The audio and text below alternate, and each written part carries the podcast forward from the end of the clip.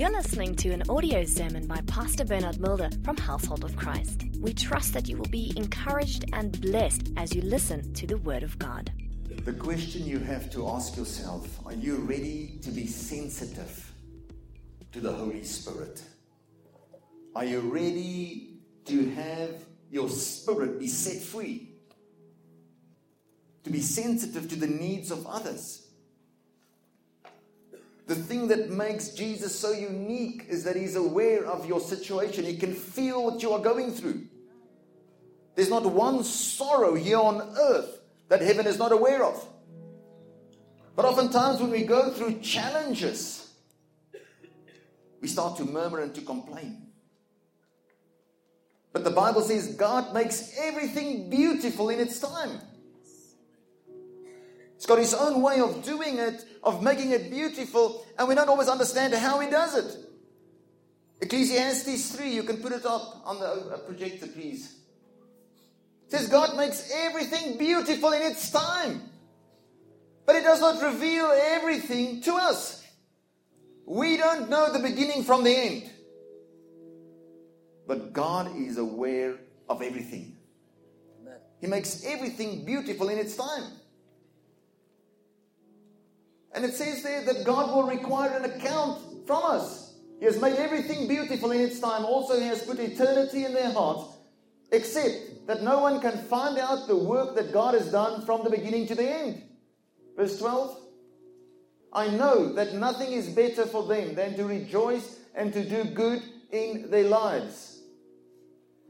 And also that every man should eat and drink and enjoy the good of all his labor. It is the gift of God. Verse 14 I know that whatever God does, it shall be forever. Nothing can be added to it and nothing taken from it. God does it that men should fear before Him. That which is has already been, and that is to be has already been. And God requires an account of what is past. God will keep you accountable. You know God has planned good things for you. Amen. The mistake that we make is we think we're in heaven already. You're seated in heavenly places, but you're not in heaven. If you think you're in heaven, I mean, if you don't want any trials, any tribulations, any challenges to come your way, you are working against the principle of God. Because God uses these things to make everything beautiful in its time. Bring me to our sermon topic for this morning the journey of a Christian, or the beautiful journey of a Christian, or what makes your journey beautiful as a Christian. What makes your journey beautiful as a Christian is all the trials, all the tribulations, all the difficulties that God empowers you to be victorious over those things. Because it's those tests that allows you to have a testimony. Without the test, there can be no testimony. So we're not in heaven yet. Amen?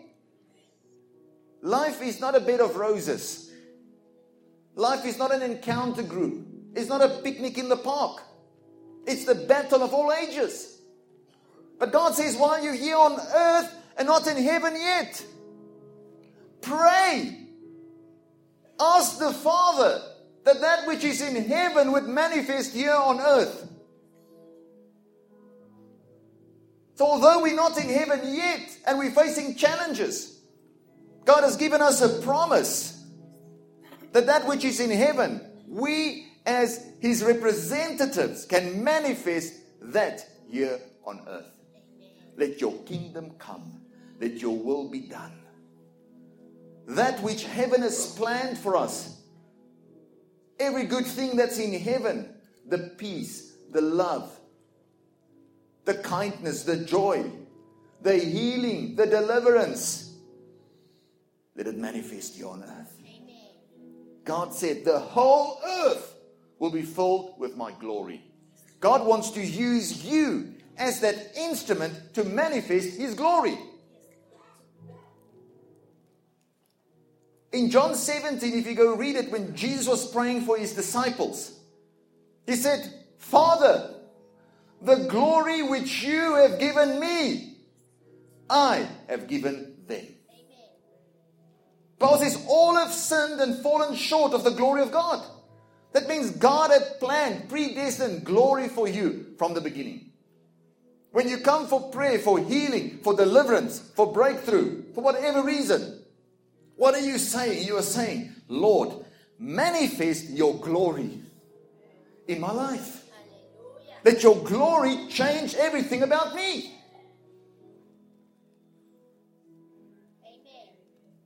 Didn't the disciples ask Jesus, teach us how to pray? Why? They were saying, give us the magic words that can change our situation. Amen.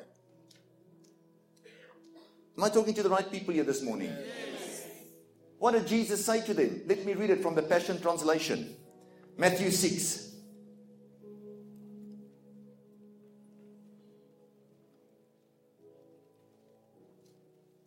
Pray like this Our Father, dwelling in the heavenly realms, may the glory of your name be the center on which our lives turn. Manifest your kingdom realm and cause your every purpose to be fulfilled on earth, just as it is fulfilled in heaven. We acknowledge you as our provider of all we need each day. Forgive us our wrongs we have done as we ourselves release forgiveness to those who have wronged us. Rescue us every time we face tribulation. Rescue us every time we face tribulations. It means you're going to face tribulations. And set us free from evil. For you are the King who rules with power and glory forever. Amen. And when you pray, make sure you forgive the faults of others so that your Father in heaven will also forgive you. But if you withhold forgiveness from others, your Father withholds forgiveness from you. Amen. Listen to me. We're not in heaven yet. But Jesus said, I'm going to give you peace. Not as the world gives you peace, based upon things that you do, things that you have position that you hold. I'm going to give you peace that comes from heaven. That peace I've placed on the inside of you. When you have peace on the inside, heaven is in your heart. When heaven is in your heart, it doesn't matter what's going on around you. That which is in your heart and you believe, you will manifest here on earth. People are looking more for peace that the world offers. That's why they cannot manifest the peace of heaven where they go. We have Christians fighting with each other every day. Christians being offended with each other each and every day. Jesus, when he taught his disciples, he said, If you know there's something in your heart, forgive as Jesus has forgiven you. Most of you don't have peace. You don't have heaven in your heart because you're keeping hell in your heart, not forgiving people. You're fighting fire with fire and expecting peace, expecting water to flow.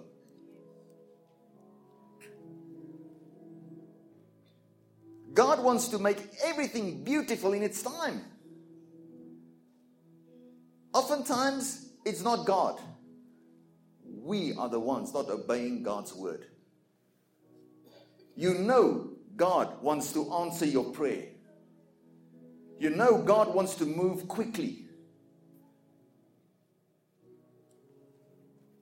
But your heart is keeping you back. What did God say to Lot? He says, Move quickly, make haste, because I can do nothing until you get there. God wants to move you from where you are to where He wants you to be. But many times, our very own stubbornness, hardness of heart is keeping us back. Because you don't want to forgive a brother. you have locked your spirit. But it's from the spirit that you want to hear. But the spirit is saying to you, forgive. When I was now in Paraguay, I heard the man of God say something that really shook my heart. He said, I'd been at many outreaches, crusades. I've seen revivals. I've seen the Spirit of God come down upon people, but I've not seen Him remain. It says, On some it's remained, but on many I've seen the Spirit of God depart again. God said He will never leave us nor forsake us. Am I right? In the Old Covenant, the Holy Spirit, when people sinned, He left. Remember David, when he had sinned, when he had killed a man, when he had committed adultery. What did he pray? He says, Lord, Psalm 51, do not let your spirit depart from me. Because he knew if he had sinned, the Spirit of God would depart. What does the New Testament say? Do not grieve the Holy Spirit. So when God is with you, He's with you, but you can grieve Him. But you need an empowerment to live victorious. So God will never leave you nor forsake you. But you know you need empowerment to live victorious life. That kind of empowerment that comes from the Holy Spirit, the book of Acts tells us it's for those who obey Him. Did you hear what I say? There's the work of the Holy Spirit where you are born again. And God will never leave nor forsake you. But if you walk in disobedience, you can grieve the Holy Spirit. You can even blaspheme the Holy Spirit. There, I'm not God. God will decide what happens there. But we have a friend in the Holy Spirit that's with us the whole time. And He wants to help us to live a victorious life in this journey. So when you are born again and you have the Holy Spirit on the inside of you, challenges, difficulties, tribulations becomes a tonic for your faith. Because you say, I know God will take me through this. God will give me the victory. As a Christian, even when you face a trial or a tribulation or a temptation or whatever you want to call it, trouble, what makes you different as a born again believer, you have peace on the inside of your heart. Jesus had a crown of thorns on his head, absorbing the curse from our lives. But the fact that he absorbed the curse, he had the thorns upon his head, is the very reason we can have victory in every situation. Many of us have thorns in our flesh. God encourages us in the Word of God to endure hard times. Turn to your neighbor and say, Don't run away from hard times. Tell them, endure hard times. This hard time, this difficulty, this trial, this trouble, whatever you want to call it, that's coming your way, is the very thing that God will use. That for His name to be glorified in you and through you so that you can have a testimony. And people are waiting on the other side of your testimony. They need to hear what God has done for you. But if you run away from it, you'll never have a testimony. Listen here, Timothy, 2 Timothy 2, verse 1. These tests are simply there to mature you as a Christian, to be strong. When somebody has been married for 30 years or 40 years or 50 years, you see a maturity in them that you don't see in young people. 2 Timothy 2, verse 1. Timothy, my dear son, live your life empowered by God's free flowing grace. There's grace for you in every situation, which is your true strength, found in the anointing of Jesus and your union with Him. and all that you've learned from me, confirmed by the integrity of my life, pass on to faithful leaders who are competent to teach the congregations the same revelation. Overcome every form of evil. The New King James says, endure hardship. As a victorious soldier of Jesus, the anointed one. For every soldier called to active duty must divorce himself from the distractions of this world so that he may fully satisfy the one who chose him. Turn to your neighbor and say, endure hardships. Trials and tribulations are designed to enhance your life. They're designed to improve your character.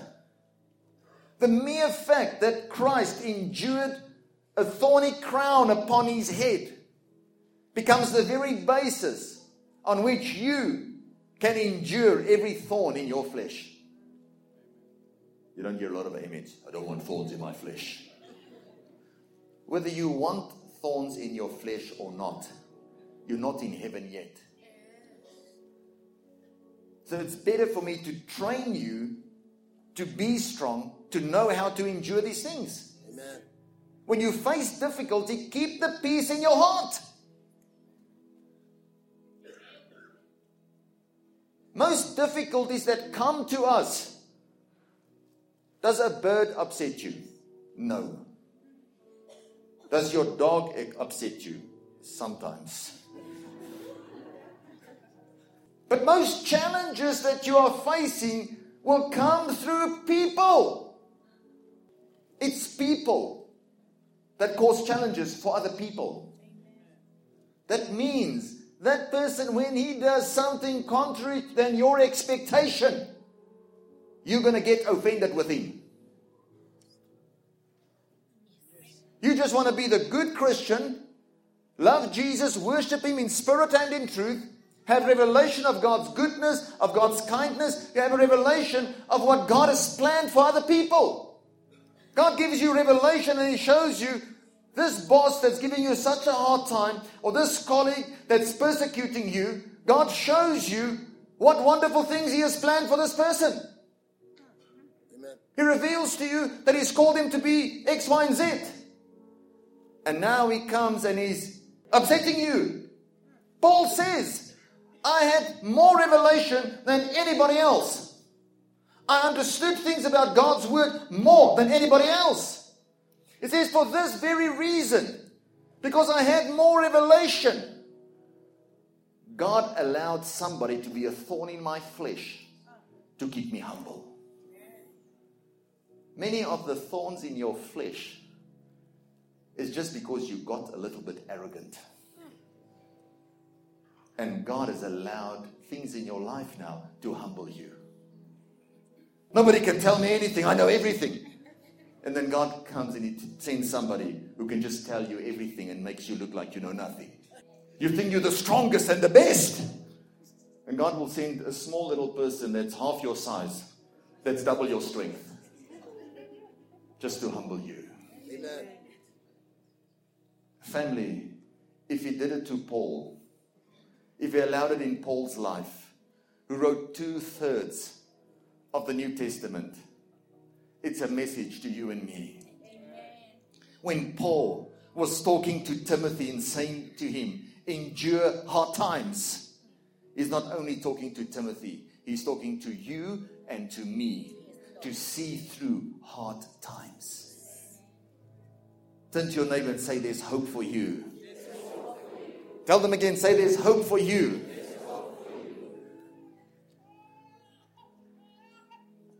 It was God that allowed the time of testing in Job's life, but he did not permit the enemy to do him any harm. So if you are going through a challenge, God is in control of your life. It's not there to destroy you. Joseph's temptation, God was aware of it. And God saw him through. God was with him in the pit, and God was with him in the palace. Daniel, Shadrach, Meshach, and Abednego. Even Paul went to God and pleaded with God three times. God said to him, My grace is sufficient for you. Whatever you are facing right now, God's grace is sufficient for you to see you through. These are all messages to us to know that God is making our journey beautiful. Our journey becomes beautiful when we overcome these tests, when we overcome these trials, when we overcome these temptations. It's these very things that make our lives beautiful. When God has given you the victory, go and testify immediately. Go and testify immediately and say, See what the Lord has done. If God has said it, it is done, it is established. You don't have to worry about anything. God will see you through. We're in a season where God is blessing people, raising up people, going to lift your head up high. I know you want the hundredfold blessings. Am I right? You've been laying your life down. You know what Jesus said?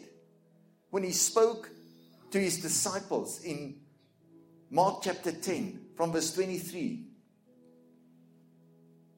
You can go read it till verse 30. When he's talking to his disciples and he's saying, I'm this rich man, it's very difficult for him to enter into the kingdom of God. They were confused, they marveled. Why? Because they had started to experience the blessing of God in their lives. And now God says, This very blessing that's come into your life is going to make it difficult for you to serve God.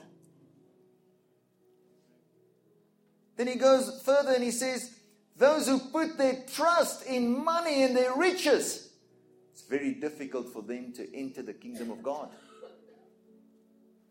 Why? Because now their trust is not in God anymore, their trust is in their money. He said it's easier for a camel to go through the eye of a needle than what it is for a rich man to enter into the kingdom of God. You know what the disciples said? Who then can be saved?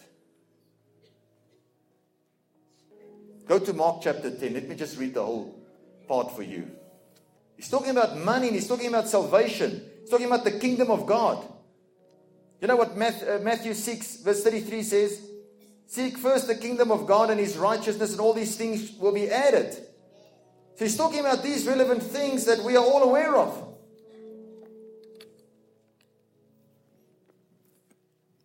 Let me read it. Mark chapter 10, verse 23.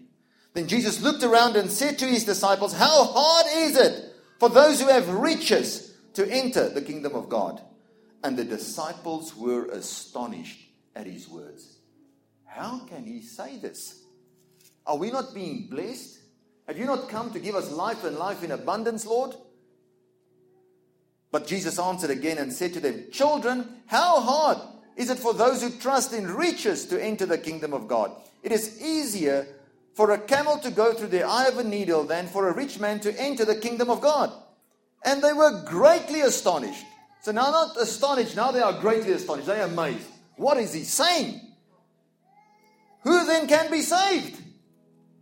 If you say you're going to bless us, Lord, if you say you're going to increase things in our lives, you're going to multiply things in our lives, you bringing the blessings and now you're saying it's going to be difficult, how are we going to be saved? I don't hear churches preaching this. Just give your money. We're happy. That's what the pastors are saying. Just give. You want to see, you want to become a millionaire? Give a million.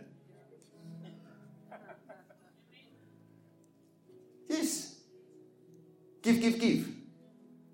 But Jesus looked at them and said, With men it is impossible, but not with God. For with God all things are possible. It says, I want to bless you, and I'm going to bless you. And when I've blessed you, you'll continue to put your trust in me and not in the blessings, but the one who has provided the blessing for you. And you'll be saved. You can serve God. Abraham was saved. He was in covenant with God, but he was a blessed man. Job was saved. He was in a covenant with God, but he was a blessed man. When the blessing comes, keep your eyes on Jesus. Then Peter began to say to him, See, we have left all and followed you. Now Peter is just backtracking, saying, I'm a good st- I'm gonna make it, Lord. You know I've given up everything. Am I talking to the right people here this morning? Peter says, I've done it, I've given it up. He says, Wonderful. So Jesus answered and said, Assuredly I say to you, there's no one who has left houses or brothers or sisters or fathers or mothers or wife or children or lands for my sake and the gospel, who shall not receive a hundredfold now in this time houses and brothers and sisters and mothers and children and land with persecutions. In the age to come, eternal life. But many who are first will be last, and the last first. Saying the blessings are going to come. But when the blessings come, there's going to be tribulations. You're more likely not to be persecuted when you are poor than when God is starting to bless you. Because then they'll have much to say. Ah, he's smuggling with diamonds. Or he's stealing from here and here. And they'll start to slander you instead of saying, God has blessed him. You're more likely to be persecuted when you are healed by his stripes than while you are sick. When you are sick, they'll say, oh, it's fine, you're sick. Just be sick. We know everybody in your family is sick. Your auntie had it, your uncle had it, your father had it, your great great grandfather had it. It's okay, just be sick. You'll be dying soon. but as soon as you say, God has healed me, what do you mean? God wants to heal you, not other people? They'll start to persecute you and slander you. And say, no, no, no, this is not real. You were never sick. You're always okay and fine. You were the different one. It's the other ones that are sick like this, but you're okay. You've always been fine. We know you just. So when the blessing comes, be ready for the tribulation as well. Because then you'll have to hold on to God even more. Remember, Job lost everything and God restored double. Go calculate the camels. Go calculate the goats. Go calculate all the livestock, and you'll see it's close to 30 to 35 million rands livestock that he lost. It's a lot of money. And God restored all of that double to him. Turn to your neighbor and say, God is able. God is able. Tell them again, say, God is able. We don't understand how God works, but God is busy perfecting everything concerning you. He's making everything beautiful in its time. Let me tell you a secret. The Bible teaches us from the book of Hebrews that Jesus learned obedience through the things that he suffered. It's in your time of suffering that you know obedience. Because in your time of suffering, now you decide do I run to God or do I run away from God? It's your time in suffering that you decide Jesus is Lord or Jesus is not Lord. It's your time in suffering when you will decide do I go to the sangoma or do I put my trust in God? Because you think it's a matter of combining your strength with God's strength with the enemy's strength. Just in case. Let God be God. Hebrews 5 verse 7, let me read it and I'm going to close. During Christ's days on earth, he pleaded with God, praying with passion and with tearful agony that God would spare him from death. And because of his perfect devotion, his prayer was answered and he was delivered. But even though he was a wonderful son, he learned to listen and obey through all his sufferings. And after being proven perfect in this way, he has now become the source of eternal salvation to all those who listen to him. Jesus learned obedience through the things that he suffered. God is no respecter of person. If he taught his son obedience through sufferings, you as his son, is going to do exactly the same. Why is God teaching us obedience? Because obedience is the thing that attracts the Holy Spirit. It was Abraham's obedience go and sacrifice your son that made him the father of faith. The only proof of your faith is your obedience.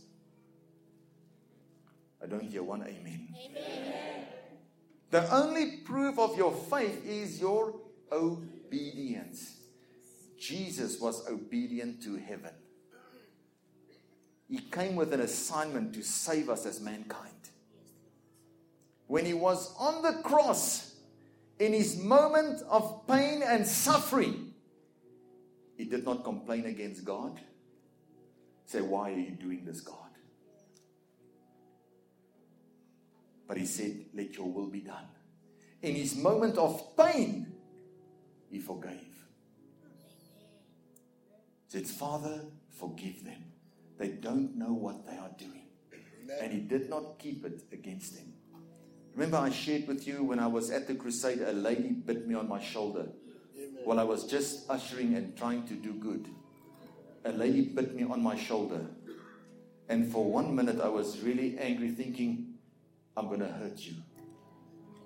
But in that moment, God spoke to me and said to me, When your sin and all of mankind hurt me, I did not retaliate. And I said, Father, please forgive me. But that's the truth. When our pain and our sin hurt him, when the father had looked away, and he said, My father, why have you forsaken me? In that moment of feeling alone, of carrying the burden, he says, Father, forgive them, they don't know what they are doing. He was forgiving those that have offended you, that has offended him, He was forgiving the offender and the offended. Many people are locked up. Their spirits are locked up because they have not forgiven. It's the one thing keeping you back is offense. Listen to your conscience. Keep the peace. If you listen to your conscience, you'll do the right thing. I'm closing. Acts 5, verse 32. And we are his witnesses to these things. And also, also is the Holy Spirit, whom God has given to those who obey him. When your spirit is free, without offense, you can be led by the Holy Spirit. But when you're offended, you view everything through offense. Your spirit is locked up. You've actually under the control of the devil. You are saying, Jesus is my Lord, but you're under the control of the devil.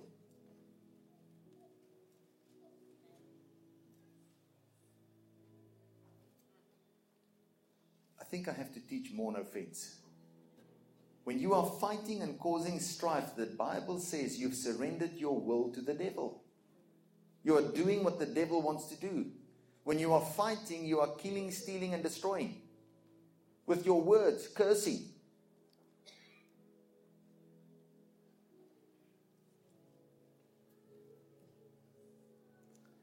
Satan wants to cut you off from depending upon God. Wants to cut you off from the duty that you have towards God. Turn to your neighbor and say, Hold on to God.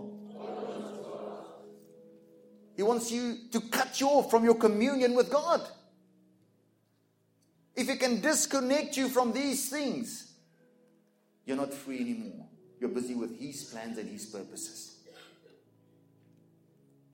The Bible says we have to test ourselves to see whether we're in faith.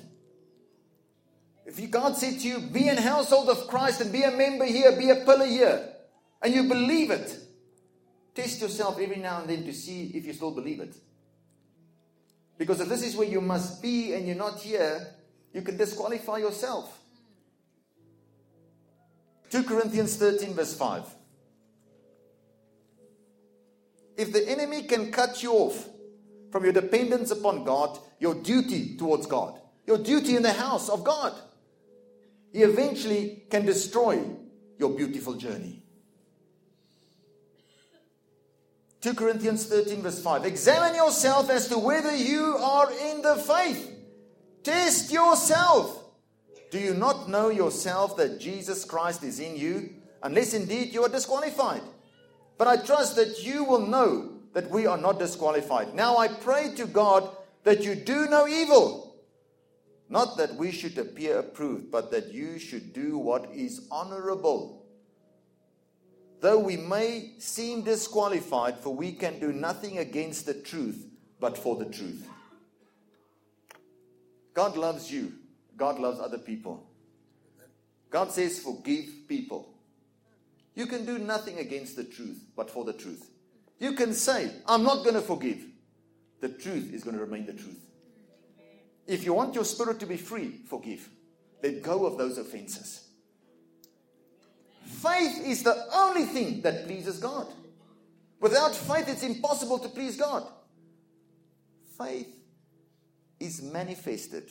We can see it through your obedience. So, that which God has told you, be obedient to that. Even if you are facing challenges and difficulties, don't run away. Allow God to see you through. God is in control of your life. Keep your peace, even in the midst of trials and tribulations. God said, I'll be with you. If God is with you, He will see you through. Selah. Thank you for listening to this audio sermon. For more information, please go to our website www.hoc.org.za. Household of Christ, loving God, loving people.